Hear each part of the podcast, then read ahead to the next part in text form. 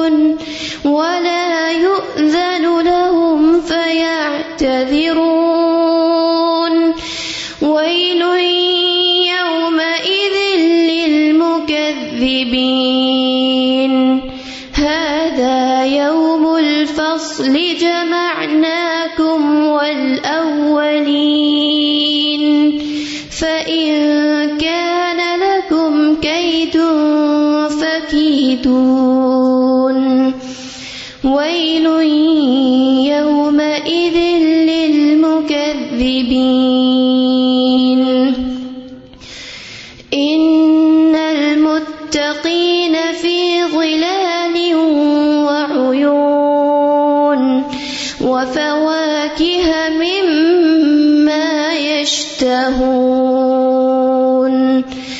كلوا واشربوا هنيئا بما كنتم تعملون.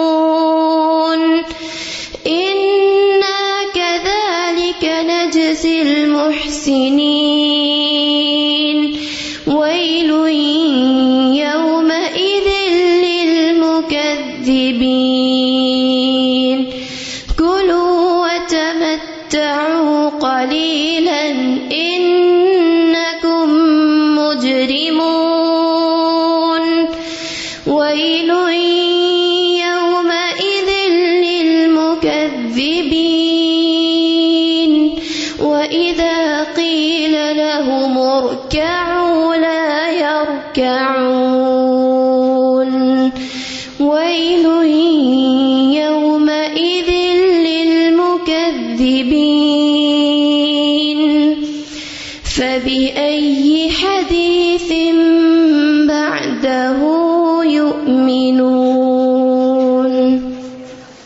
والمرسلات عرفا، قسم ہے ان ہواؤں کی جو متواتر بھیجی جاتی ہیں۔ پھر ان ہواؤں کی جو تند و تیز چلتی ہیں طوفان بن کر، اور ان ہواؤں کی جو بادل و بارش کو پھیلا دیتی ہیں۔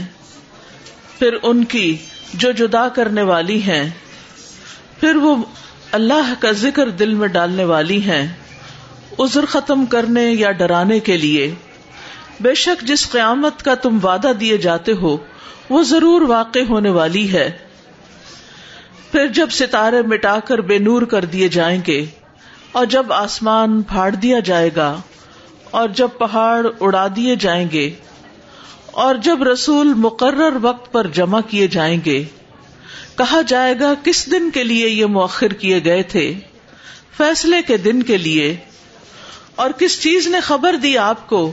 کیا ہے دن فیصلے کا؟ ہلاکت ہے اس دن جھٹلانے والوں کے لیے۔ کیا ہم نے پہلوں کو ہلاک نہیں کیا؟ پھر ہم پیچھے لگائیں گے ان کے پچھلوں کو۔ اسی طرح ہم کرتے ہیں مجرموں کے ساتھ۔ ہلاکت ہے اس دن جھٹلانے والوں کے لیے۔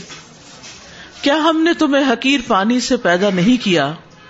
پھر ہم نے اس کو ایک محفوظ ٹھکانے میں رکھا، ایک معلوم اندازے کے وقت مقرر تک۔ بس ہم نے اندازہ لگایا تو کیا اچھا اندازہ لگانے والے ہیں ہم؟ ہلاکت ہے اس دن جھٹلانے والوں کے لیے۔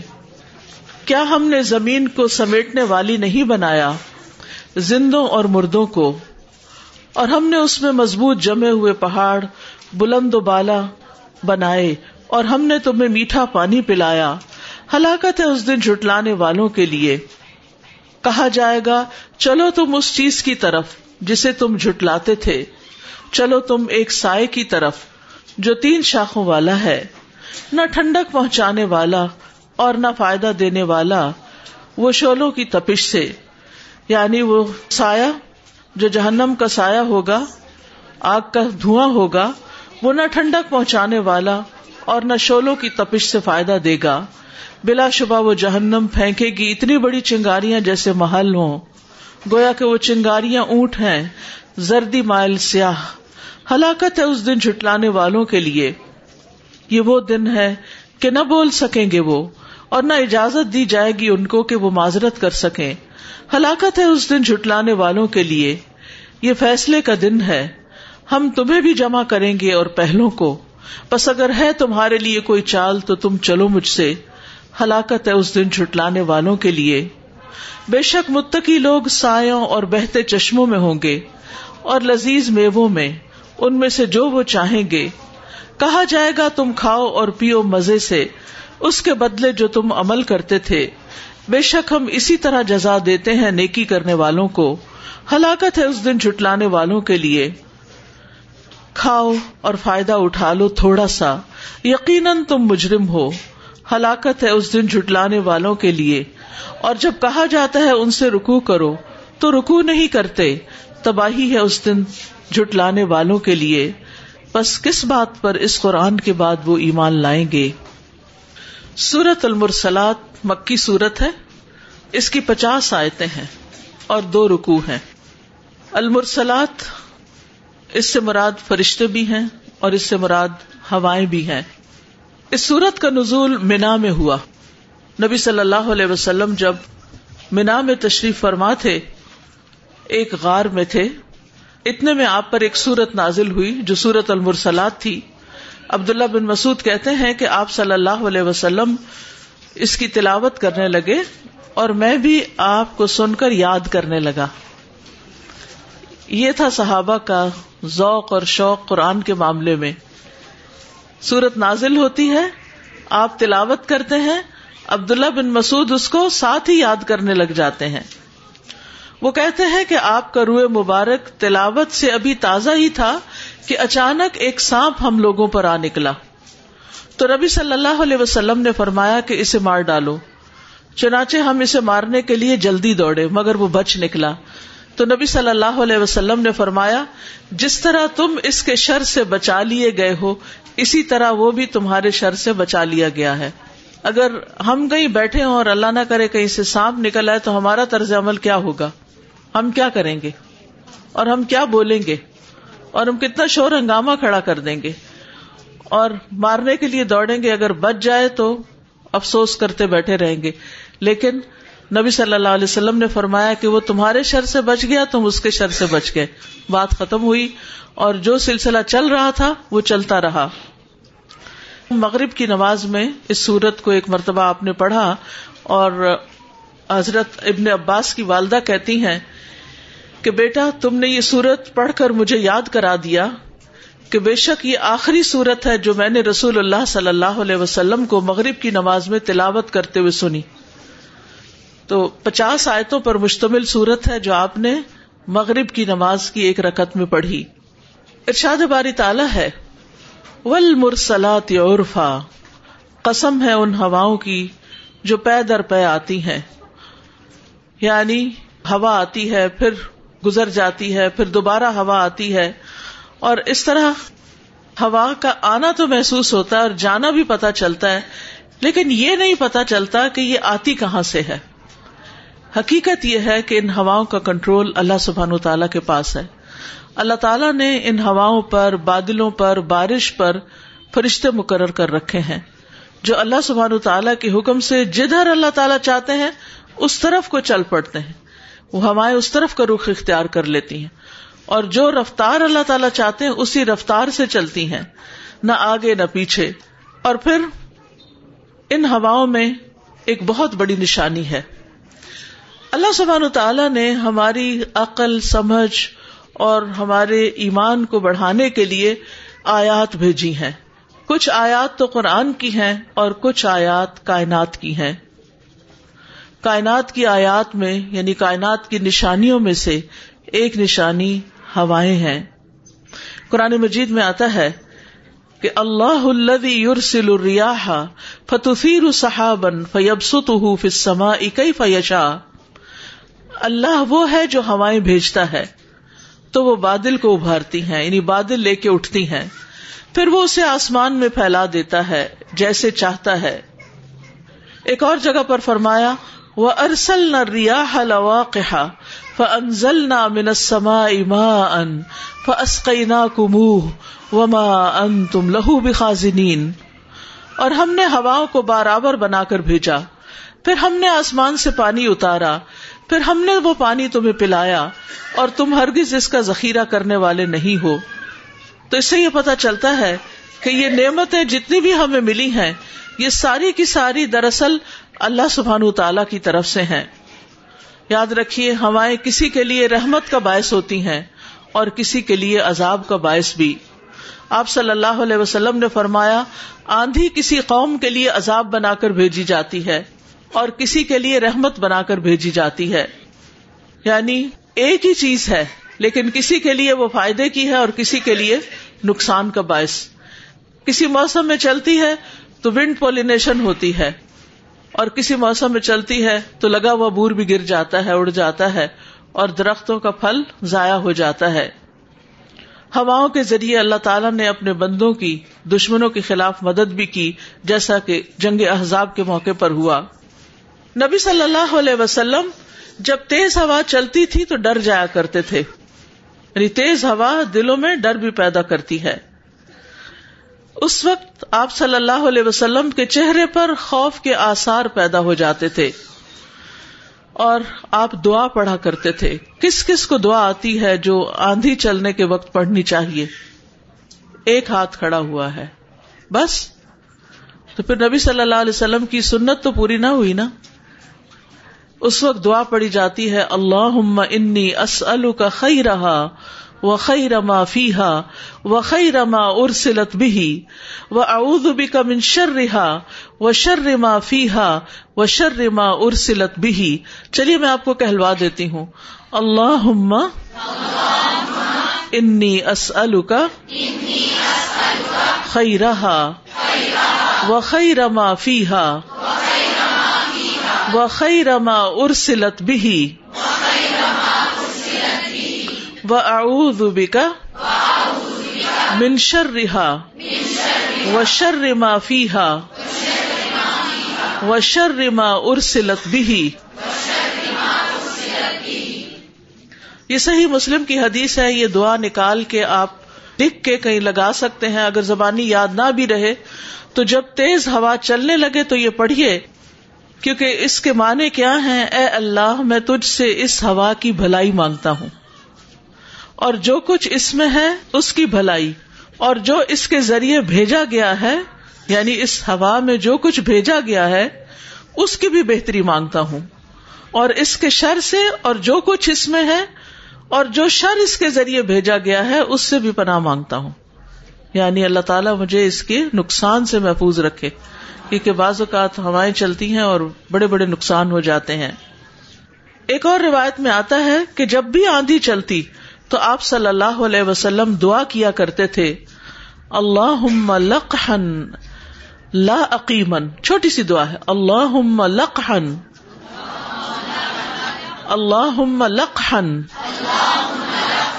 لا عقیمن اللہ، بارش والی ہوا ہو، بے برکت ہوا نہ ہو۔ ٹھیک ہے نا؟ کیونکہ بعض اوقات ہوا آتی ہے تو بادل لاتی ہے اور بعض اوقات ہوا آتی ہے اور بادل اڑا کے لے جاتی ہے۔ یعنی وہ پھر ہم پہ نہیں برستے، کہیں اور جا کے برستے ہیں۔ اور آج کل تو بارش کی کتنی ضرورت ہے۔ سب کو دعا بھی کرنی چاہیے کہ اللہ تعالیٰ ہم پر رحمت کی بارش برسائے۔ ایک اور بات یہ ہوا کے سلسلے میں یاد رکھیے کہ ہوا کو لان تان نہیں کرنا چاہیے۔ برا بھلا نہیں کہنا چاہیے۔ کیونکہ وہ تو اللہ کی طرف سے معمور ہے، اسے تو حکم دیا گیا کہ وہ چلے۔ آہستہ چلے یا تیز چلے، وہ تو اللہ کے حکم سے چلتی ہے۔ اس لیے ہواؤں کو اگر اس سے کوئی نقصان ہو یا کوئی تکلیف پہنچے تو اس کو برا بھلا نہ کہیں۔ ہماری عام طور پہ عادت ہوتی ہے، جس چیز سے کوئی ٹھوکر لگے، ٹھڈا لگے، کچھ ہو، تو فوراً اس کو الٹا برا بھلا کہنے لگتے ہیں۔ بعض بچے تو اس کو مارنا بھی شروع کر دیتے ہیں یا مایا سے کھاتی ہیں۔ مارو اس کو۔ تو یہ تربیت کا اچھا انداز نہیں ہے کہ جس چیز سے کوئی تکلیف پہنچے تو انسان اس کو مارنا ہی شروع کر دے۔ انسان اس وقت ہوش سے کام لے کہ میں اس سے بچ کیسے سکتا ہوں۔ پھر اس کے بعد فرمایا، فلا صفات اسفا پھر تیز و تند آندیاں یعنی تیز چلنے والی آندھیوں کی قسم کھائی گئی۔ اس کا ایک معنی تباہ کن نشانیاں بھی لیا گیا ہے۔ اسفا کا مطلب ہوتا ہے جسے ہوائیں اڑاتی ہیں، جسے شدید ہوائیں ہلاک کر دیتی ہیں۔ وہ ناشرات نشرا، اور وہ بادلوں کو پھیلانے والی ہوائیں بھی ہیں۔ یعنی ہواؤں کے ذریعے ہی بادل آسمان پر پھیلتے ہیں۔ اور پھر وہ بادل جب برستے ہیں، تو نباتات بکھیر دینے والی بارش بھی آتی ہے۔ اور پھر اسی طرح فل فارقات فرقا، کہ وہ ہوائیں جو جدا کرنے والی ہیں۔ یعنی بہت سی چیزوں کو الگ الگ کر دیتی ہیں، بادلوں کو تو کرتی ہیں، اور بھی چیزوں کو اڑا کے ادھر ادھر بکھیر دیتی ہیں۔ فل ملکیات ذکر دلوں میں ذکر ڈالنے والی ہیں۔ یعنی جب تیز ہوا چلتی ہے، تو ہم اس کو نوٹس کیے بغیر نہیں رہ سکتے۔ اور اگر ہمیں صحیح دعا نہ بھی آتی ہو، تو ہم کہتے یا اللہ خیر، یا اللہ خیر۔ یعنی دل کے اندر ایک ڈر آتا ہے، اور ڈر کے ساتھ پھر اللہ کی یاد بھی آتی ہے۔ یعنی ہوائیں چلانے کا ایک مقصد کیا ہے کہ جو لوگ اللہ سے غافل ہوتے ہیں، اللہ تعالیٰ کو بھولے ہوئے ہوتے ہیں، ان کو یاد دہانی کرا دی جائے کہ یہ زندگی اسی طرح ہی اس کے شب و روز نہیں گزارنے چاہیے، بلکہ اللہ کی یاد میں گزارنے چاہیے۔ اور مومن کی نگاہیں تو بہت سبق لینے والی نگاہیں ہوتی ہیں۔ وہ اللہ تعالیٰ کی کائنات میں کوئی بھی نشانی دیکھتا ہے، وہ آسمان کو دیکھتا ہے، وہ زمین کو دیکھتا ہے، وہ مٹی کو دیکھتا ہے، وہ ہوا چلتے محسوس کرتا ہے، وہ درختوں کو دیکھتا ہے، وہ پھولوں کو دیکھتا ہے، وہ پتوں کو دیکھتا ہے، وہ اپنے کھانے کی میز پر کوئی کھانے کی چیز دیکھتا ہے۔ تو ایک ایک چیز اس کو اللہ کی یاد دلاتی ہے۔ مومن وہ ہوتا ہے جو ہر آن اپنے رب کو یاد کرتا ہے، کیونکہ وہ اس کا محبوب ہے۔ جو جس چیز سے محبت کرتا ہے، اس کو ہر وقت یاد کرتا ہے۔ یعنی جس چیز سے بھی ہمیں محبت ہوتی ہے اس کا خیال دل میں بار بار آتا ہے۔ تو اگر ہر چیز کو دیکھ کے اللہ کی یاد آتی دیکھے نا، جیسے مائیں ہوتی ہیں نا، بچوں سے محبت کرتی، بچہ کہیں دور چلا جائے، کھانے بیٹھیں گی تو رونے لگیں گی، پتہ نہیں میرے بچے نے کھایا کہ نہیں کھایا، کوئی چیز خریدیں گی تو فوراً سوچیں گی کہ اس کے لیے کیا خریدوں۔ یعنی ہر چیز میں اس کا، ان کو خیال آتا ہے۔ تو اسی طرح ولدین امن اشد حب اللہ وہ لوگ جو ایمان لائے اللہ کی محبت میں سب سے زیادہ شدید ہوتے ہیں۔ ان کے دل میں اللہ کی محبت ہر چیز سے بڑھ کر ہوتی ہے اور وہ ہر موقع پر اپنے رب کو یاد کرتے ہیں۔ اٹھتے، بیٹھتے، چلتے، پھرتے، سوتے، جاگتے۔ الذین یذکرون اللہ قیام و قعودا وعلی جنوبہم۔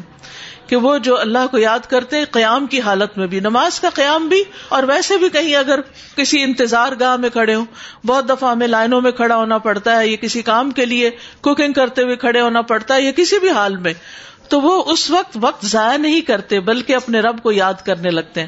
وقودن اور بیٹھے ہوئے، کبھی آپ ڈاکٹر کی کلینک میں بیٹھ کے انتظار کر رہے ہیں، کبھی کسی ٹرین میں یا جہاز میں بیٹھے ہوئے ہیں، کبھی کہیں بیٹھے ہیں یا گھر میں ہی کہیں بیٹھے ہیں، آرام کر رہے ہیں، تو اس وقت بھی اپنے رب کو یاد کرے وہ اللہ جنوب اور لیٹ کر بھی۔ بعض بہنوں کو یہ خیال ہوتا ہے کہ شاید لیٹ کر اللہ کا ذکر نہیں کیا جا سکتا۔ کبھی پوچھتے ہیں کہ کیا وزو کے بغیر دروشی پڑھ سکتے ہیں؟ آیت کریمہ پڑھ سکتے ہیں؟ بالکل پڑھ سکتے ہیں۔ رات کو اگر سوتے ہوئے بھی آنکھ کھلی ہے، آپ لیٹے ہوئے ہیں، لیٹے لیٹے اپنے رب کو یاد کریں۔ نیند نہیں آ رہی، تو اس وقت بھی آپ نے رب کو یاد کرے اس وقت اس لیے نہیں نا، ذکر نہ کریں کہ ہمارا وزو نہیں ہے۔ آپ دیکھیں کہ کتنے ہی لوگ ہسپتالوں میں فوت ہو جاتے ہیں۔ کیا وہ اس وقت مکمل پاکیزگی اور وزو کی حالت میں ہوتے ہیں؟ تو کیا کلمہ نہیں پڑھیں گے؟ جس شخص کا آخری کلام لا الہ الا اللہ ہو، وہ جنت میں جائے گا۔ تو اس کی بھی تصویر کرتے رہنا چاہیے۔ یعنی اگر ساتوں آسمان اور زمینیں ایک پلڑے میں رکھ دی جائیں اور دوسرے پلڑے میں لا الہ الا اللہ رکھ دیا جائے تو لا الہ الا اللہ کا پلڑا جھک جائے گا۔ یہ اتنا وزنی کلام ہے۔ اتنا بہترین کلام ہے۔ یعنی اللہ کی توحید والی بات ہے نا یہ۔ یعنی جو کلمہ ہے ہمارا۔ تو اس کی تصویر روز کرنی چاہیے تاکہ جو ہمارے مرنے کا دن ہو تو اس دن بھی ہم اللہ کو یاد کریں اور یہ کلمہ ہمیں بھولے نہیں۔ اس کو نہیں بھولنا۔ ٹھیک ہے؟ تو ہر حال میں اپنے رب کو یاد کرتے رہنا قیام و قعودم و اللہ جنوب اور ساتھ دوسرا کام کیا کرنا ہے؟ وہ یا تفک کروں نفی خلق سماوات ارد اور وہ آسمان و زمین کی تخلیق میں غور و فکر کرتے رہتے ہیں۔ یعنی آسمان اور بادل اور ہوائیں اور پانی اور ان سب چیزوں میں۔ اور پھر کیا پکار اٹھتے ہیں؟ ربنا ما خلق باطلا۔ اے ہمارے رب، تو نے ان چیزوں کو بیکار بے مقصد نہیں پیدا کیا۔ یہ تیری یاد دلاتی ہیں ہمیں۔ یہ تیری قدرت اور تیری عظمت ہمارے دل میں بٹھاتی ہیں۔ ہم پھر شوق سے تیری عبادت کرتے ہیں۔ یعنی یہ نشانیاں ہمیں رب پر یقین دلاتی ہیں۔ ایمان پیدا کرتی ہیں ہمارے اندر۔ ذکر کی کیفیت پیدا کرتی ہیں۔ پھر اسی طرح عذرن او نذرن یعنی عذر ختم کرنے کے لیے یا ڈرانے کے لیے۔ یعنی تاکہ کوئی یہ نہ کہے کہ ہمارے پاس تو کوئی نشانی آئی ہی نہیں، یہ بھی نشانیاں ہیں۔ یعنی پیغمبروں کے معجزے تو ہوتے ہی ہیں نشانیاں، لیکن یہ ہوائیں بھی نشانیاں ہیں۔ جس نے اپنے رب کو پانا ہو، وہ ان کے ذریعے بھی پا لیتا ہے۔ پھر اللہ سبحانہ و تعالیٰ نے ان سب ہواؤں کی قسم کھا کر جو بات کی، وہ کیا ہے؟ ان نماتو ادون الواقع جس چیز کا تم سے وعدہ کیا جا رہا ہے، وہ واقع ہونے والی۔ کس چیز کا وعدہ کیا جا رہا تھا؟ قیامت کے آنے کا۔ یعنی جو رب ہوائیں چلا سکتا ہے، وہ رب دوبارہ بھی پیدا کر سکتا ہے۔ ان نماتو ادون واقع یاد رکھیے کہ موت واقع ہونے والی ہے، آخرت آنے والی ہے۔ جس میں مرے ہوئے سب لوگ جی اٹھیں گے۔ جسموں کو دوبارہ بنا دیا جائے گا۔ جس طرح ہوائیں آتی ہیں، بادل آتی، بارش برستی ہے اور زمین پھر ہری بھری ہو جاتی ہے۔ اسی طرح قیامت کے دن سور جب پھونکا جائے گا، تو زمین سے سب لوگ دوبارہ جی اٹھیں گے۔ اگلے پچھلے تمام انسانوں کو ایک ہی میدان میں جمع کیا جائے گا۔ پھر ہر شخص کو اس کے عمل کے مطابق جزا دی جائے گی۔ اگر کسی نے اچھا کیا ہوگا، تو اس کو اچھی جزا ملے گی۔ برا کیا ہوگا، تو بری سزا ملے گی۔ تو یاد رکھیے، ہم سب ہمیشہ کے لیے نہیں ہے یہاں۔ بس چند دن کی بات ہے۔ کیونکہ زیادہ سے زیادہ اور کتنے سال جی لیں گے؟ تو جتنی بھی زندگی ہے ہمارے پاس، اس کے ہر دن میں ہمیں اپنی موت، اپنی آخرت کو یاد کرتے رہنا چاہیے۔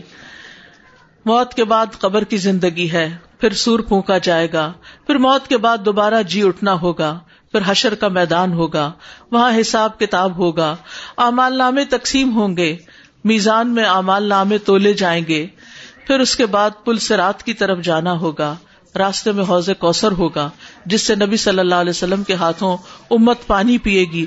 جو ایک دفعہ پی لے گا وہ دوبارہ کبھی پیاسا نہ ہوگا۔ اس کے بعد جنت میں جانے سے پہلے ہر ایک کو پلسرات سے گزرنا ہے۔ آپ سب کو معلوم ہی ہے، ہم جب چھوٹے چھوٹے تھے تو ہمارے والدین نے ہمیں بتایا تھا کہ پلسرات کیا ہے۔ کس کس کو پتا پلسرات کیا ہے؟ الحمد للہ ہر مسلمان کو پتا ہونا چاہیے کہ پلسرات کیا ہے۔ وہ جہنم کے اوپر ایک پل لگایا جائے گا۔ جو باریک بال سے بھی زیادہ ہوگا اور تیز تلوار سے بھی زیادہ۔ اس وقت پیغمبر بھی ڈر رہے ہوں گے۔ وہ کہیں گے، رب سلم رب سلم۔ اے رب سلامت رکھنا ہے یعنی خیریت سے پار کر جائیں۔ کچھ لوگ تو بس آنکھ جھپکنے کی دیر میں پار کر جائیں گے۔ کچھ بجلی چمکنے کی دیر میں، کچھ تیز آندھی کی طرح اور کچھ تیز اونٹوں کی دوڑ کی طرح اور کچھ انسانوں کے دوڑنے کی طرح اور کچھ اس سے کم کچھ رینگ رینگ کے چلیں گے۔ تو اللہ سبحان تعالیٰ ہمیں بس پلک جھپکنے کی دیر میں وہاں سے گزار دے۔ لیکن دو چیزیں اگر ان کی پابندی نہ کی جائے تو وہ وہاں پر اپنا حق وصول کریں گی۔ ایک رشتے داریاں سلا رحمی اور ایک امانت۔ یہ دو وہاں کھڑی ہوں گی۔ اور جس نے رشتوں کو کاٹا اور رشتے داروں سے برا سلوک کیا، وہ اس کو پکڑ لیں گی، آگے نہیں جانے دیں گی۔ اور اسی طرح جس نے کسی امانت میں خیانت کی۔ تو اس لیے ان دو چیزوں کے معاملے میں خاص طور پر محتاط رہنا چاہیے۔ پل سراج سے پار ہونے کے بعد پھر آگے ایک اور پل ہوگا، جس پر جنت میں جانے والے خوش نصیبوں کو صاف ستھرا کیا جائے گا، اس کے بعد وہ جنت میں جائیں گے۔ اور جو لوگ جہنم میں جانے والے ہیں، وہ تو پل پار ہی نہیں کر سکیں گے، وہیں سے کٹ کے جہنم میں گر جائیں گے۔ اور اگر لا الہ الا اللہ پڑھنے والے ہوئے، تو انہیں سزا بھگتنے کے بعد وہاں سے نکال لیا جائے گا۔ تو اللہ تعالیٰ ہمیں جہنم کی آگ سے بچائے اور ہمیں خیریت کے ساتھ وہ پل پار کرا دے۔ جب کسی پل سے گزرے، تو پل سرات کو یاد کیا کریں۔ تو اب یہاں پر قیامت کا نقشہ بتا دیا گیا۔ آیت نمبر آٹھ سے لے کے آن فن نجو متم پھر جب ستارے بے نور کر دیے جائیں گے۔ ایک اور جگہ پر آتا ہے وہ عید القوا کی بنتسرت جب فتارے بکھر کر گر پڑیں گے۔ وہ عزت سما افرجت اور جب آسمان کھول دیا جائے گا۔ سورت انبا میں آتا ہے وہ فتحت سما فکانت ابوابا کہ آسمان کھول دیا جائے گا۔ یہ جو انٹیکٹ نظر آتا ہے، ایک چادر پھیلی ہوئی، اس میں دروازے کھل جائیں گے۔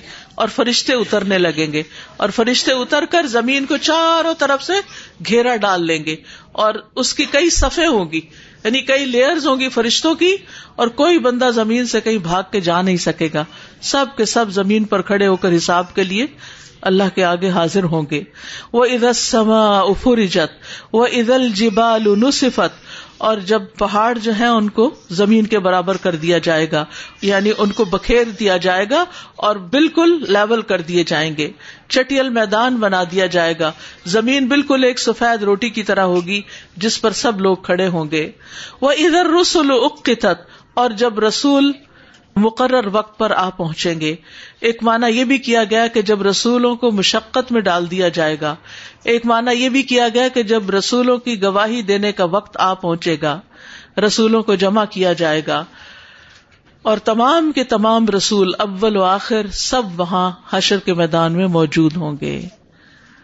یومن اجلت یہ کس دن کے لیے سب کچھ اٹھا رکھا گیا؟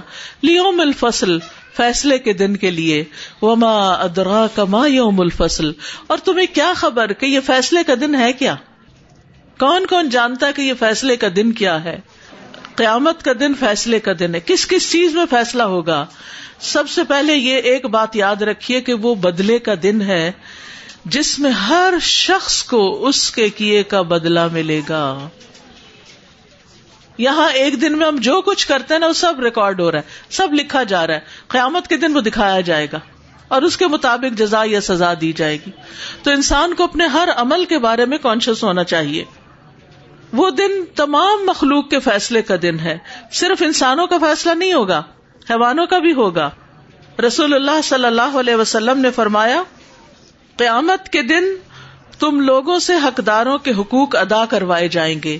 یہاں تک کہ بغیر سینگ والی بکری کا بدلہ سینگ والی بکری سے لے لیا جائے گا۔ یعنی اگر اس نے ناحک مارا ہوگا۔ اب آپ خود سوچیے کہ اگر ہم کسی کے ساتھ ناحک زیادتی کرتے، کسی کا مال چھینتے ہیں، یا کسی کی جائیداد، یا کسی کا کچھ چرا لیتے، یا کوئی بھی، کتنے ظلم و ستم ہو رہے ہیں معاشرے کے اندر، تو جو بھی کوئی ایسا کرے گا، وہ اپنے کیے کو بھرے گا۔ اس کو اس کا کیا دکھایا جائے گا اور اس کے مطابق اس کے اعمال سے بدلا لے لیا جائے گا۔ یعنی اس دن کوئی کرنسی نہیں ہوگی، کوئی زمین، جائیداد، سونا، چاندی نہیں ہوگا کہ جس میں انسان مظلوم کی وہاں مدد کرے یعنی اس کا بدلا اس کو دے۔ تو انسان کے نیک امال ان لوگوں کو دے دیے جائیں گے جن پہ انسان نے دنیا میں ظلم کیا۔ اور اگر اس کے نیک امال بانٹ بانٹ کے ختم ہو گئے تو پھر ان لوگوں کے جن کا اس نے حق دینا ہوگا، ان کے برے اعمال اس ظالم کے پلے میں ڈال دیے جائیں گے اور ان کے حصے کی سزا بھی یہ بھگتے گا۔ یاد رکھیے، اس دن سب سے پہلے امت محمد صلی اللہ علیہ وسلم کا حساب کیا جائے گا۔ اور اس میں سے بھی امت کے علماء کا سب سے پہلے حساب ہوگا۔ کتنی ڈرنے کی بات ہے نا۔ نبی صلی اللہ علیہ وسلم نے فرمایا، ہم آخری امت ہیں، لیکن سب سے پہلے ہمارا حساب ہوگا۔ کہا جائے گا، امی امت کہاں ہے؟ اس امت کے نبی کہاں ہے تو ہم سب سے آخر میں آنے والے قیامت کے دن پہلے ہوں گے۔ یہ ابن ماجہ کی روایت ہے۔ پھر قتل کے مقدمے پیش ہوں گے۔ قیامت کے دن لوگوں کے درمیان سب سے پہلے قتل کے مقدمات کا فیصلہ ہوگا۔ لوگوں کے حق مارنے والوں کا فیصلہ ہوگا۔ حقداروں کے حقوق کے لیے بار بار پیشی ہوگی۔ زبیر رضی اللہ عنہ کہتے ہیں کہ جب یہ آیت نازل ہوئی کہ ان کا میتن و ان میتون۔ تو زبیر نے کہا، اللہ کے رسول، کیا ہمیں مخصوص گناہوں کے ساتھ ساتھ آپس کی رنجشوں کے نتائج بگت لینے کے بعد آخرت میں دوبارہ جواب دہی کا سامنا کرنا پڑے گا؟ یعنی دنیا میں اگر معافی تلافی بھی ہوگی، پھر دوبارہ ہمیں وہاں کھڑے ہونا ہوگا۔ آپ نے فرمایا ہاں تمہیں بار بار تکلیف دی جائے گی۔ یہاں تک کہ ہر حقدار کو اس کا پورا پورا حق لوٹا دیا جائے۔ ایک آئے گا، میرا یہ حق ہے۔ وہ لے کے دے دیا، دوسرا آ جائے گا، تیسرا آ جائے گا۔ جتنے لوگ حق مانگنے والے ہوں گے، اتنوں کو حق دینا پڑے گا۔ تو اس لیے دنیا میں بہت محتاط ہو کے زندگی بسر کرنی ہے کہ کسی کا حق ہماری طرف نہ آئے۔ ہم بریو ذمہ ہوں۔ جو جس کی چیز ہے، اس تک پہنچ جائے۔ ایک درہم کا بھی حساب ہوگا۔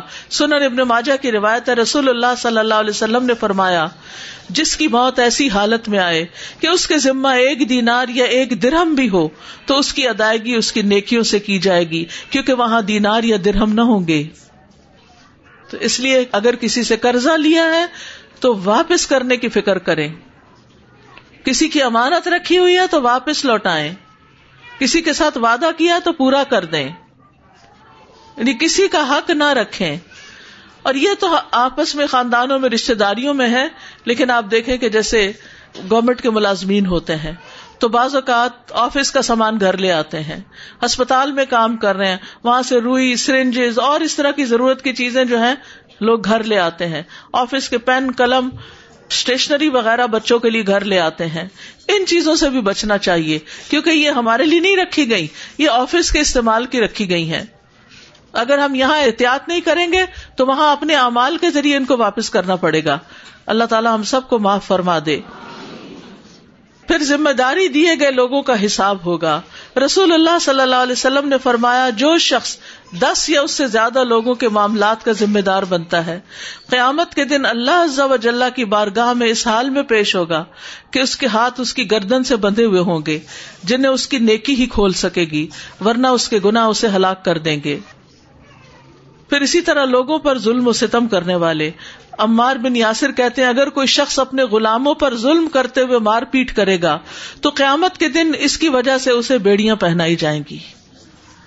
بعض لوگ اپنے سروٹس پہ ظلم کرتے ہیں، ان کو کھانے کو نہیں دیتے۔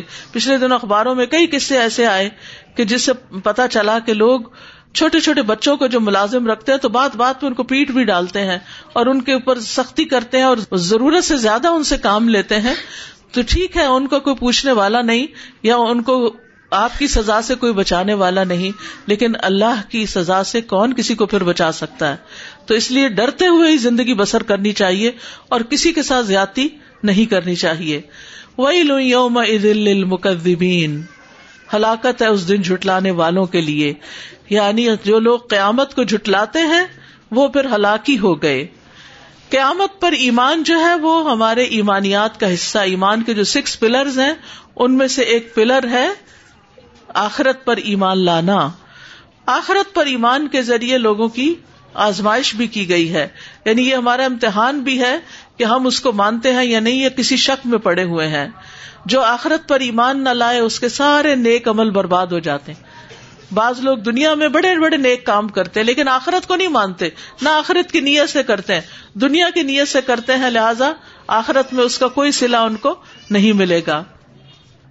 الم نہلکل اولین پھر تاریخ کی مثالوں سے بات سمجھائی گئی کہ آخرت کا بھی ایک عذاب ہے، لیکن اس سے پہلے پہلے دنیا میں بھی اللہ نے کچھ قوموں کو عذاب میں مبتلا کیا، جیسے قوم آد اور نوح۔ الم نہلک الاولین۔ کیا ہم نے پہلوں کو ہلاک نہیں کیا؟ کہا جاتا ہے کہ اس سے مراد نو علیہ السلام کی قوم ہے جو سب کے سب طوفان سے ہلاک ہو گئے تھے اور ان کا تباہ ہونا مشہور ہے دنیا کی ہر تاریخ میں ان کا کوئی نہ کوئی ذکر ملتا ہے۔ تم منت الآخرین۔ پھر ہم ان کے پیچھے دوسروں کو لائیں گے۔ یعنی جس طرح پہلوں کو ہلاک کیا گیا، اسی طرح بعد والوں کے پیچھے بھی ہلاکت لگے گی۔ کدال کا نفا بل مجرمین مجرموں کے ساتھ ہم ایسا ہی سلوک کرتے ہیں۔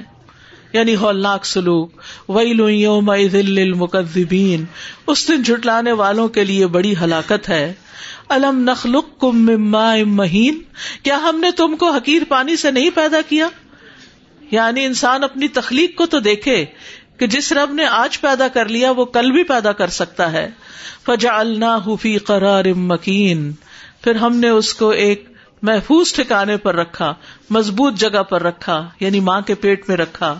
یہ اللہ کی قدرت کی نشانی ہے کہ کس طرح ماں کے پیٹ کے اندر نو مہینے بچہ اتنا محفوظ رہتا ہے کہ ماں سوتی ہے، جاگتی ہے، کھاتی ہے، پیتی ہے، بھاگتی ہے، دوڑتی ہے، بے شمار کام کرتی ہے اور بچہ محفوظ کا محفوظ اس کے اندر، اس کو کوئی نقصان نہیں ہوتا۔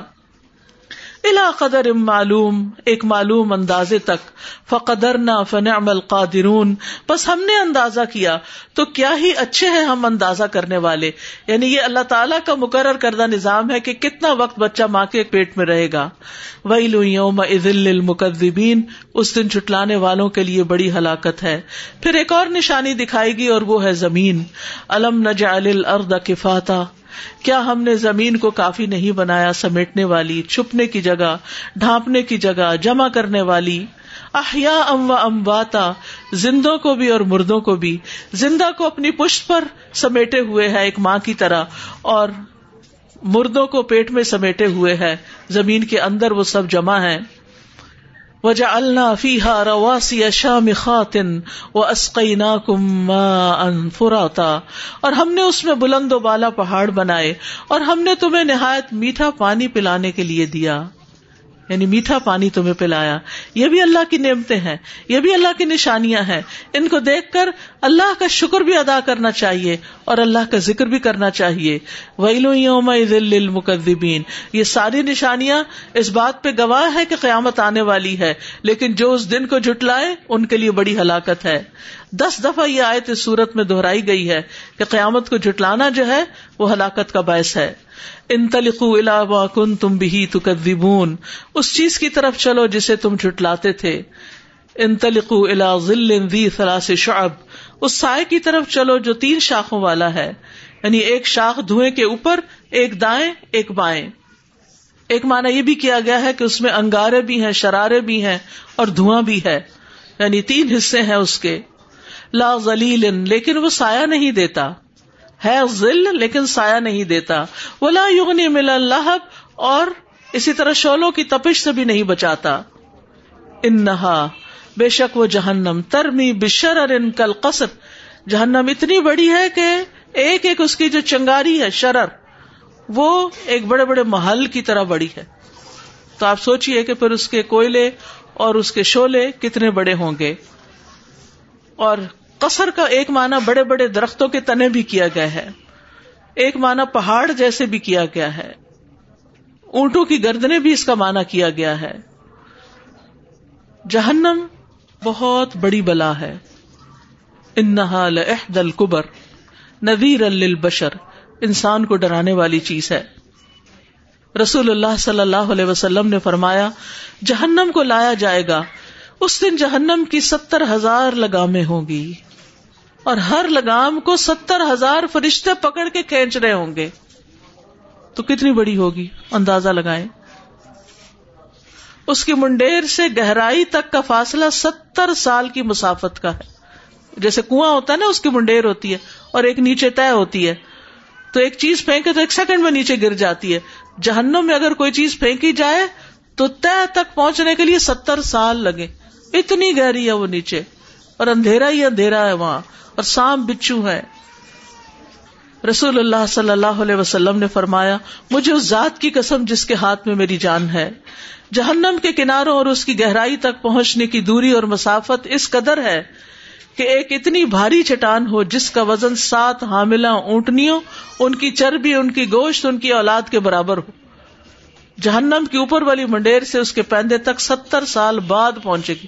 اتنی بھاری چیز۔ نبی صلی اللہ علیہ وسلم نے فرمایا، اگر جہنم کے کنارے سے ایک بڑی چٹان پھینکی جائے یعنی پہاڑ کا ایک ٹکڑا پھینکا جائے، وہ ستر برس تک نیچے گرتا رہے گا، تب بھی وہ اس کی گہرائی تک نہیں پہنچے گی۔ اس سے نکلے گا پھر کون؟ جس کے گرنے میں اتنا وقت لگے، اس کے باہر آنے میں کتنا وقت چاہیے؟ تو باہر تو کوئی نکل ہی نہیں سکتا پھر۔ اللہ اکبر، اللہ بچائے۔ ہم سب کو بہت دل لگا کے یہ دعا کرنی چاہیے کہ اللہ ہمیں جہنم کی آگ سے بچا لے۔ کیونکہ اصل کامیاب وہ ہے۔ منظوح سے ناری و ادخل الجنت فقد فاز۔ ومل حیات دنیا اللہ متا الغرور۔ دنیا صرف دھوکے کا سامان ہے۔ اصل گھر وہ ہے۔ اسی طرح بعض اوقات انسان کوئی ایسی بات کہہ دیتا ہے جو اللہ تعالیٰ کو پسند نہیں آتی۔ فرمایا، بندہ ایک ایسی بات کہہ دیتا ہے جس کی وجہ سے وہ جہنم میں اس قدر اتر جاتا ہے جتنا فاصلہ مشرق اور مغرب کے درمیان ہے۔ پھر فرمایا کہ وہ چنگاریاں جو پھینکے گی کا ان جمالت سفر گویا زرد رنگ کے اونٹ ہوں۔ اربوں کے یہاں جب اونٹ چلتے تھے تو اوپر اوپر ایسے اچھل رہے ہوتے تھے یعنی اس کی چنگاریاں اسی طرح اچھل رہی ہوں گی۔ وئی یوم مقدبین تباہی ہے اس دن جٹلانے والوں کے لیے۔ ہادا یوم انتقون یہ دن ہے کہ وہ بولیں گے نہیں۔ چپ لگ جائے گی۔ دنیا میں جب انسان کوئی دہشت ناک منظر دیکھتا ہے تو سکتا تاری ہو جاتا ہے اس پر۔ بعض لوگ کسی کی موت کی خبر سن کے ایک دم سکتے میں چلے جاتے ہیں۔ بولتے ہی نہیں۔ بعض لوگ کسی خوفناک چیز کو دیکھ کے ٹرامے میں جاتے ہیں تو چپ لگ جاتی ہے، ان کو گورتے رہتے ہیں، دیکھتے رہتے ہیں ڈپریشن میں چلے جاتے ہیں، بولتے نہیں۔ وہ دن ایسا سخت مشقت کا طویل دن ہوگا کہ لوگ چپ ہو جائیں۔ ولا الحم اور انہیں اجازت بھی نہیں دی جائے گی۔ فیات ازرون کے وہ معذرت پیش کریں۔ سوری کریں، کوئی ایکسکیوز کریں۔ وہی لوئوں مکزمین اور اگر وہ سوری کرے بھی تو قبول نہیں کی جائے گی۔ ان کے آنسو پر رحم نہیں کیا جائے گا، ان کی معذرت قبول نہیں کی جائے گی، ان کا رونا دھونا سنا نہیں جائے گا۔ ہادا یوم الفصل، یہ ہے فیصلے کا دن۔ عزیز بہنوں، ہم سب نے اس دن کھڑے ہونا ہے۔ اللہ کے حضور حاضر ہونا ہے۔ اس سے بچ کے کوئی کہیں نہیں نکل سکتا۔ یہ دن دیکھنا ہے ہم سب نے۔ اس کی یاد دہانی بڑی ضروری ہے۔ اسی لیے آج میں نے اس سورت کا انتخاب کیا ہے۔ ہم نے سن تو رکھا ہے قیامت آنی ہے، لیکن ہم یاد نہیں کرتے اس کو۔ اس کی تیاری نہیں کرتے۔ دنیا میں ہی مشغول ہیں، مصروف ہیں اور لگے ہوئے ہیں۔ ہاضا یوم الفصلی جمع کمبل اولین یہ فیصلے کا دن ہے۔ ہم تمہیں بھی جمع کر لیں گے اور پہلوں کو بھی۔ اولین و آخرین، سب وہاں جمع ہوں گے۔ ف انکان الکم کئی دن فقیدون۔ پھر اگر تمہارے لیے کوئی چال ہے تو چل دکھاؤ، کوئی تدبیر ہے تو کر دکھاؤ، کوئی بچاؤ کر سکتے ہو تو کر لو۔ رسول اللہ صلی اللہ علیہ وسلم نے فرمایا، اللہ تعالیٰ فرماتا ہے، اے میرے بندو، تم کبھی بھی مجھے نقصان پہنچانے کی طاقت نہیں رکھو گے میرا کچھ بھی نہیں بگاڑ سکتے کہ مجھے نقصان پہنچا سکو۔ نہ کبھی مجھے کچھ فائدہ پہنچانے کے قابل ہو سکو گے کہ فائدہ پہنچا سکو۔ تو حقیقت یہ ہے کہ انسان اللہ تعالی کے خلاف کوئی چال نہیں چل سکتا۔ اللہ کے فیصلوں کو نہیں بدل سکتا۔ اللہ سبحان تعالی کے کیے ہوئے پر مزید اس کو انڈو نہیں کر سکتا۔ ہم سب اس کی مخلوق ہیں، اس کے بندے ہیں۔ اس لیے ہمیں بندہ بن کے ہی رہنا چاہیے، آجزی کے ساتھ ہی رہنا چاہیے، اس کی اطاعت کرنی چاہیے، سرکشی سے بچنا چاہیے۔ وہی لو یوم مقدبین ہلاکت ہے اس دن جھٹلانے والوں کے لیے۔ پھر متقی لوگ ان کا انجام بتا دیا گیا۔ قرآن مجید کی یہ خوبصورتی ہے کہ جہاں جہنم کا ذکر ہوتا ہے، وہاں جنت کا ذکر بھی ہوتا ہے۔ فرمایا، ان المتقین فی ظلال و عیون اس دن متقی لوگ سایوں اور چشموں میں ہوں گے۔ جہنم والوں کے اوپر دھوئیں کا سایہ ہوگا، لیکن وہ سایہ فائدہ نہیں دے گا۔ لیکن جنت والوں کے سائے بڑے لمبے ہوں گے۔ سورت الواقع میں آتا ہے وہ ظلم ممدود ایسے سائے جو خوب پھیلے ہوئے ہوں گے۔ ابو حرار رضی اللہ عنہ نبی صلی اللہ علیہ وسلم سے منسوخ کرتے ہوئے کہتے ہیں کہ آپ صلی اللہ علیہ وسلم نے فرمایا، بے شک جنت میں ایک درخت اتنا بڑا ہوگا کہ سوار اس کے سائے میں سو سال تک چلے گا، پھر بھی اس کا سایہ ختم نہ ہوگا۔ اور اگر تمہارا جی چاہے تو یہ آیت پڑھ لو وہ ذل ممدود۔ اتنے بڑے بڑے درخت ہوں گے تو اگر سایہ اتنا بڑا ہوگا تو خود جنت کتنی بڑی ہوگی۔ کتنا بڑا مقام ہوگا وہ؟ وہ فواہ کی ہمما یشتہون اور ایسے پھل ہوں گے جس کی وہ اشتہار رکھیں گے، خواہش کریں گے۔ کلو وشربو ہنی ام بما کن تم تاملون مزے سے کھاؤ اور پیو۔ ہنی ان مزے سے خوشگوار سمجھ کے۔ بما کن تم تاملون بوجہ اس کے جو تم کیا کرتے تھے۔ امال کی وجہ سے۔ کھاؤ، پیو، مزے کرو۔ کیوں؟ کہ اچھے عمل کر کے لائے ہو۔ اللہ کے ہاں امال کی قدر و قیمت ہے۔ صرف باتیں کوئی فائدہ نہ دیں گی۔ کچھ کرنا ہوگا۔ اور کرنے میں سب سے پہلے فرائض کی ادائیگی کی فکر کرنی چاہیے۔ پھر حقوق العباد کی ادائیگی کی فکر کرنی چاہیے۔ پھر ہر آن اللہ تعالی کو یاد رکھنے کی کوشش کرنی چاہیے۔ اور پھر قرآن کو سیکھتے رہنا چاہیے۔ دین کو سیکھتے رہنا چاہیے۔ آخرت کی یاد دہانی کرتے اور کراتے رہنا چاہیے۔ خود بھی، گھروں میں، بچوں کو بھی، دوستوں کو بھی۔ ہر جگہ۔ انا کزال کا نجزل محسنین محسنین کو ہم ایسی ہی جزا دیتے ہیں۔ یعنی جو نیکوکار ہیں، نیکی کرنے والوں کو ہم ایسا ہی بدلا دیتے ہیں کہ دنیا میں انہوں نے نیکی کی، آج ہم نے ان کی قدردانی کی۔ اور ان کے لیے جنت کے مزے ہیں۔ یوم لیکن یہ جنت جٹلانے والوں کے لیے نہیں ہے۔ ان کے لیے تو ہلاکت ہی ہلاکت ہے۔ کلو و تمت کلیل ان مجرمون۔ اے جٹلانے والو، تھوڑا سا کھا لو اور فائدہ اٹھا لو۔ یقیناً تم مجرم ہو۔ یہ ان لوگوں کو خطاب ہے جو دنیا میں رہتے ہوئے آخرت کو بھولے ہوئے ہیں۔ اور دنیا کے کھانے پینے اور مزے اڑانے کے پیچھے ہی دن رات گزار رہے ہیں۔ تو ان سے کہا جا رہا ہے کہ کھاؤ پیو، کچھ فائدہ اٹھاؤ، کچھ مزے کرو، لیکن تم جرم کر رہے ہو، اللہ کی نافرمانی کر رہے ہو، تو ایک دن حساب بھی دینا ہوگا۔ ویلو یوم عدل المقدبین اس دن چھٹلانے والوں کے لیے بڑی ہلاکت ہے۔ وہ اضاقیل الحمر لا يركعون۔ اور جب ان سے کہا جاتا ہے کہ رکو کرو تو رکو نہیں کرتے یعنی نماز نہیں پڑھتے۔ سجدہ اور رکو جو ہے یہ نماز کا ایک بڑا حصہ ہے۔ کبھی سجدہ بول کے پوری نماز مراد لی جاتی ہے، کبھی رکو بول کے پوری نماز مراد لی جاتی ہے۔ اور نماز کا انکار تکبر کی علامت ہے۔ اور خاص طور پر جیسے ایک دوسری جگہ پر آتا ہے ور کا مار را کہ ان رکو کرنے والوں کے ساتھ رکو کرو۔ تو یاد رکھیے کہ جو لوگ جماعت سے نماز نہ پڑھے ان پر نبی صلی اللہ علیہ وسلم نے بہت ناراضگی کا اظہار کیا ہے۔ رسول اللہ صلی اللہ علیہ وسلم نے فرمایا، مجھے اس ذات کی قسم، جس کے ہاتھ میں میری جان ہے، میرا ارادہ ہوا کہ میں ایندھن جمع کرنے کا حکم دوں، پھر نماز کے لیے آزان دینے کا کہوں، پھر کسی کو امامت کرانے کا حکم دوں، پھر میں ان لوگوں کے گھر جاؤں جو جماعت میں شریک نہیں ہوئے اور انہیں ان کے گھروں سمیت جلا دوں۔ قسم ہے اس ذات کی جس کے ہاتھ میں میری جان ہے۔ اگر تم میں سے کسی کو معلوم ہو کہ مسجد میں سے موٹی ہڈی یا اچھے پائے ملیں گے، تو وہ ضرور عشاء میں شریک ہو جائے۔ یعنی دنیا کے فائدے حاصل کرنے کے لیے دن ہو کہ رات بھاگے پھرتے ہیں۔ لیکن نماز کے لیے نہیں۔ وہی لو یوم عدل مقدمین ہلاکت ہے اس دن جھٹلانے والوں کے لیے۔ فبی حدیث امباد امنون اس قرآن کو نہیں مانتے تو اس کے بعد کون سی بات مانیں گے؟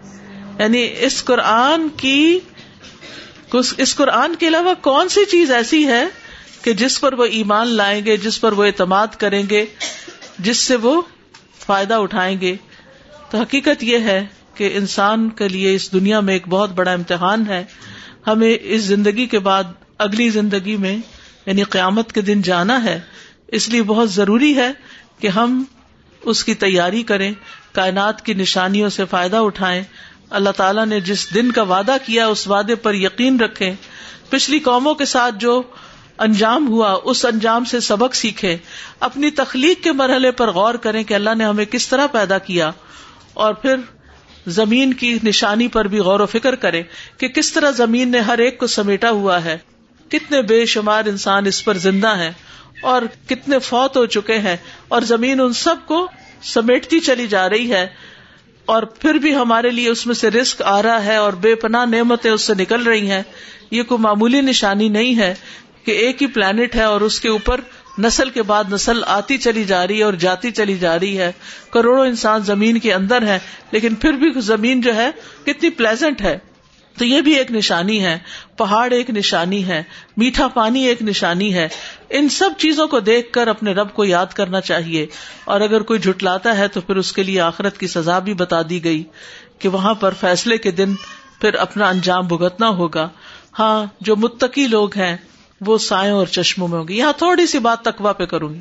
تکوا کیا چیز ہے؟ تکوا ہے بچنا۔ کس چیز سے بچنا؟ شرک سے بچنا۔ حرام کاموں سے بچنا، کبیرہ گناہوں سے بچنا سغیرہ گناہوں سے بچنا، شبے والی چیزوں سے بچنا۔ پانچ چیزیں یاد رکھے شرک سب سے پہلے۔ سغیرہ ہو کے کبیرہ، شرک اکبر ہو کے اصغر، شرک سے بچنا ہے۔ اور بچنے کے لیے شرک کو جاننا بھی ضروری ہے کہ شرک ہے کیا کیا۔ کیونکہ جب تک پتا نہیں ہوگا تو اس میں پڑھنے کا ڈر ہے۔ دوسرا حرام کام جن جن چیزوں کو اللہ نے حرام قرار دیا ہے، ان کی تفصیل بھی معلوم ہونی چاہیے، تو اس سے بھی بچنا چاہیے۔ پھر اس کے بعد کبیرہ گنا جو ہے بڑے بڑے گنا جن کا ذکر قرآن میں بھی آتا ہے، حدیث میں بھی آتا ہے۔ مثلاً والدین کی نافرمانی، مثلاً جادو کرنا۔ اب یہ جو جگہ جگہ نجومی بیٹھے ہوتے ہیں، ان کے پاس جا کے لوگ یعنی تعویز ایسے لیتے ہیں اور کسی کے خلاف جادو کر رہے ہوتے ہیں، تو ایسا کرنا کفر ہے۔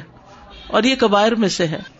والدین ہمارے اپنے گھر میں ہوتے ہیں اور ہم ان کی عزت نہیں کرتے، ان کی پرواہ نہیں کرتے، یہ بھی کبیرہ گناہوں میں سے ہے۔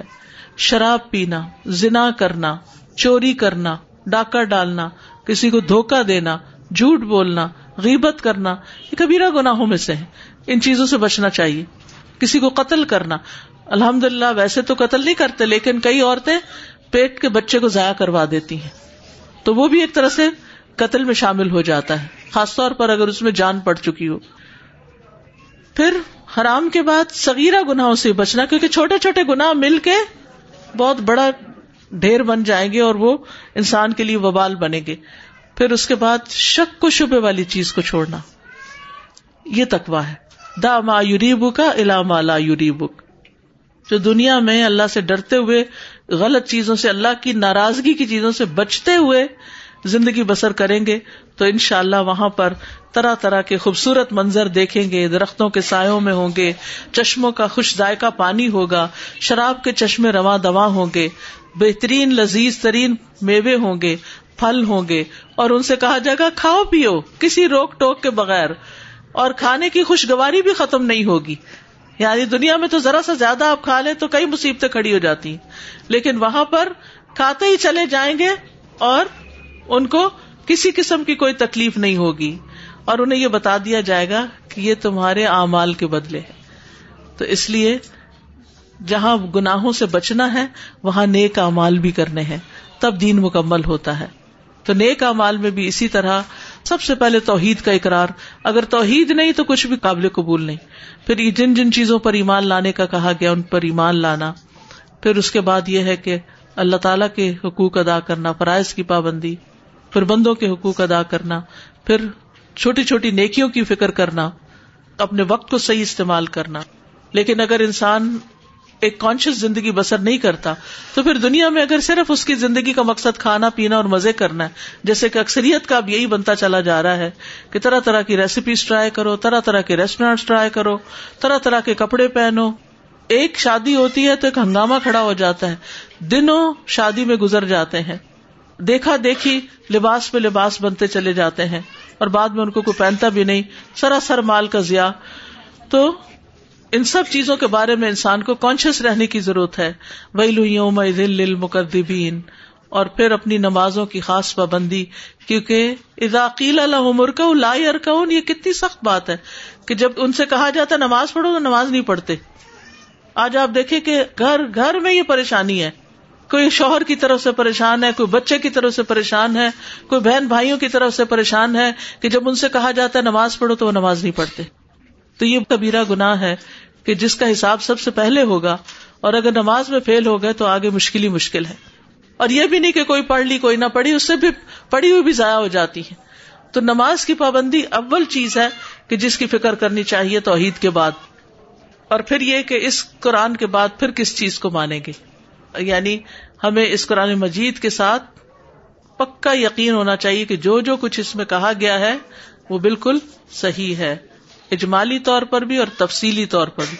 اجمالی کا مطلب یہ ہے کہ یہ کہنا کہ ہاں جو کچھ قرآن میں صحیح ہے، ہم مانتے ہیں اس کو۔ اور تفصیل یہ ہے کیونکہ اس کی ڈیٹیل معلوم بھی کرے کہ کیا ہے پھر قرآن میں، کس کو مانتے ہو۔ اور جب حکم سامنے آ جائے تو حکم مان بھی لیں، کیونکہ بعض اوقات ہم حکم پہ حکم پڑھتے چلے جاتے مانتے کوئی نہیں، ہم کرتے اپنی مرضی تو یہ رویہ نہیں ہوتا مومن کا، مومن کو اس سے بچنا چاہیے۔ واخر داوانا الحمد للہ رب العالمین۔ آپ سب کو دیکھ کے بہت خوشی ہوئی۔ اللہ تعالیٰ آپ کے وقت میں برکت ڈالے۔ آپ کو صحت اور عافیت عطا کرے۔ ہم سب کو اللہ تعالیٰ اور ہمارے بچوں کو ہدایت دے، ایمان دے تقوا دے۔ حرام سے بچنے کی توفیق دے۔ ہر شرک سے بچنے کی توفیق دے۔ اللہ تعالیٰ ہمیں زیادہ سے زیادہ نیک امال کی توفیق عطا فرمائے۔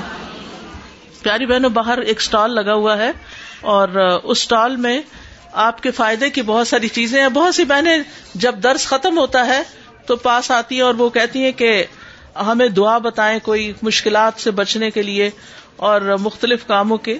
تو اس میں آپ دیکھیے کہ جیسے شادی کے موقع پر کسی کو دعا دینی ہو تو یہ کارڈ موجود ہے۔ پھر اسی طرح سفر کرنے کی دعائیں موجود ہیں، کسی کو کسی بھی طرح کا رنج اور غم ہو، پریشانی ہو، تو اس کے لیے یہ دعائیں موجود ہیں۔ رنج و غم کے ازالے کے لیے۔ یعنی اگر آپ کی زندگی میں کوئی غم ہے تو یہ دعائیں پڑھیں۔ پھر اگر آپ کو خوف ہے کوئی حفاظت کے لیے، اپنے لیے اور اپنے بچوں کے لیے۔ پھر اسی طرح سورت الملک، جو رات کو پڑھتا ہے وہ عذاب قبر سے محفوظ رہتا ہے۔ نبی صلی اللہ علیہ وسلم کا طریقہ کیا تھا؟ دن بھر کیا کرتے تھے؟ اس کے بارے میں چھوٹی سی کتاب ہے، ہمیں اور ہمارے بچوں کو یہ پڑھنی چاہیے۔ جمعے کے دن کے بارے میں کیا سنتے ہیں؟ پھر بچوں کو کس طرح مصروف کریں؟ فجر کو اگر نہیں اٹھا جاتا تو ایک چھوٹا سا پمفلٹ ہے کہ نماز فجر کے لیے کیسے بیدار ہوں۔ پھر اسی طرح پانی بچانے کے بارے میں ایک پمفلٹ ہے۔ پھر پردے کے بارے میں ہے۔ پھر نماز با جماعت کا طریقہ کوئی بیمار ہے تو اس کو آپ یہ شفا کی دعائیں دیں۔ تحجد کے لیے اٹھتے ہیں تو اس کی دعا ہے۔ پھر مختلف ازکار ہیں، جو فوت ہو چکے ہیں رشتے دار، ان کی بخش کی دعائیں ہیں۔ پھر اسی طرح عورت کے پردے کے بارے میں اظہار زینت کس کے لیے کرنا چاہیے؟ تو اللہ تعالیٰ سے دعا ہے کہ اللہ تعالیٰ آپ کو اپنی رحمتوں میں رکھے۔ آپ سب کے آنے کا بہت شکریہ۔ اللہ تعالیٰ آپ کو خوش رکھے اور دنیا اور آخرت کی بھلائیاں عطا کرے۔ قرآن کی محبت دے، قرآن پڑھنے کی توفیق دے، قرآن کو سمجھنے کی توفیق دے۔ اللہ ہماری نسلوں میں بھی خیر جاری کر دے۔ سبحان اللہ و بحمد کا اشد اللہ اللہ اللہ انتا استخر و اطوب السلام علیکم و رحمۃ اللہ وبرکاتہ۔